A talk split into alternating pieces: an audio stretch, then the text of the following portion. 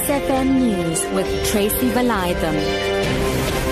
Seven o'clock, good evening. The ANC Youth League has launched a scathing attack on Higher Education Minister Blade Nzimande for failing to deliver on the promise of free education. The league says since he took over in 2009, Nzimande achieved nothing towards free education. The league's Secretary General Njabulo Nzuza says they will soon be having a national march for free education. In the past six years, he has failed to even attempt to deliver just a mere plan to attain free education. It is in this spirit that the ANC Youth League, as part of its program, will have a march for free education. We will mobilize our sister organizations, the Young Communist League, SASCO, and COSAS, to join us in the march. We will mobilize all young people in a plight that the country must invest in the education of its future. We no longer want clarion calls for free education, but we need it in order to grow our economy.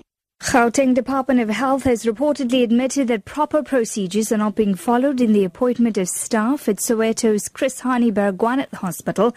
Yesterday, members of Nehawu held a protest march against what they said was a string of EFF appointments.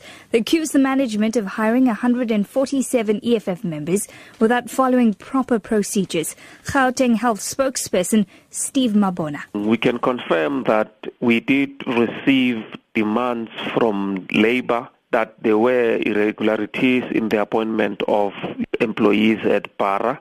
We accepted the, the demands and uh, we're going to sit as management to check on what might have uh, transpired in terms of following procedures. But on the party politics, we cannot confirm there's a huge demand for free paternity testing services in South Africa. That's according to results of a study conducted by Wits University in the Eastern Cape, KwaZulu-Natal and Mpumalanga and Gauteng. It shows that teenage mothers and their children suffer the shame of denied paternity when men refuse to acknowledge their role in the pregnancy. While DNA paternity testing is available in South Africa, it still remains inaccessible to most young women due to costs.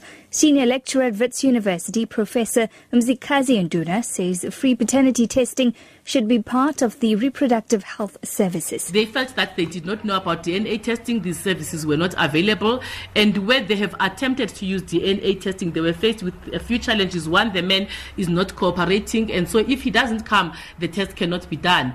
And the response that we got from women was that yes, the DNA test could be made available, but they didn't think that it was going to be useful for them, which is really interesting for us because they felt that even if the DNA test proves that he's the father, he's not going to maintain the child if he doesn't want to. Zimbabwe is launching a new solar energy policy as it attempts to limit a severe power shortage. Lengthy power blackouts have dogged Zimbabwe and hampered investment in what is already a fragile economy. The BBC's Karen Allen reports. 60% of Zimbabweans have no access to electricity whatsoever, but those that do are facing pressure to switch.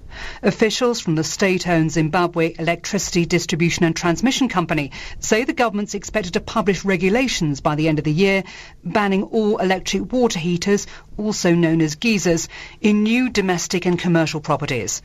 Customers would be forced to use solar power instead. The government says transferring across to solar models would save up to 400 megawatts of electricity, equivalent to the output of a power. Your top story this hour, the ANC Youth League has launched a scathing attack on Higher Education Minister Blade Nzimande for failing to deliver on the promise of free education. For Lotus FM News, I'm Tracy Valaydham. I'll be back with more news details at 8.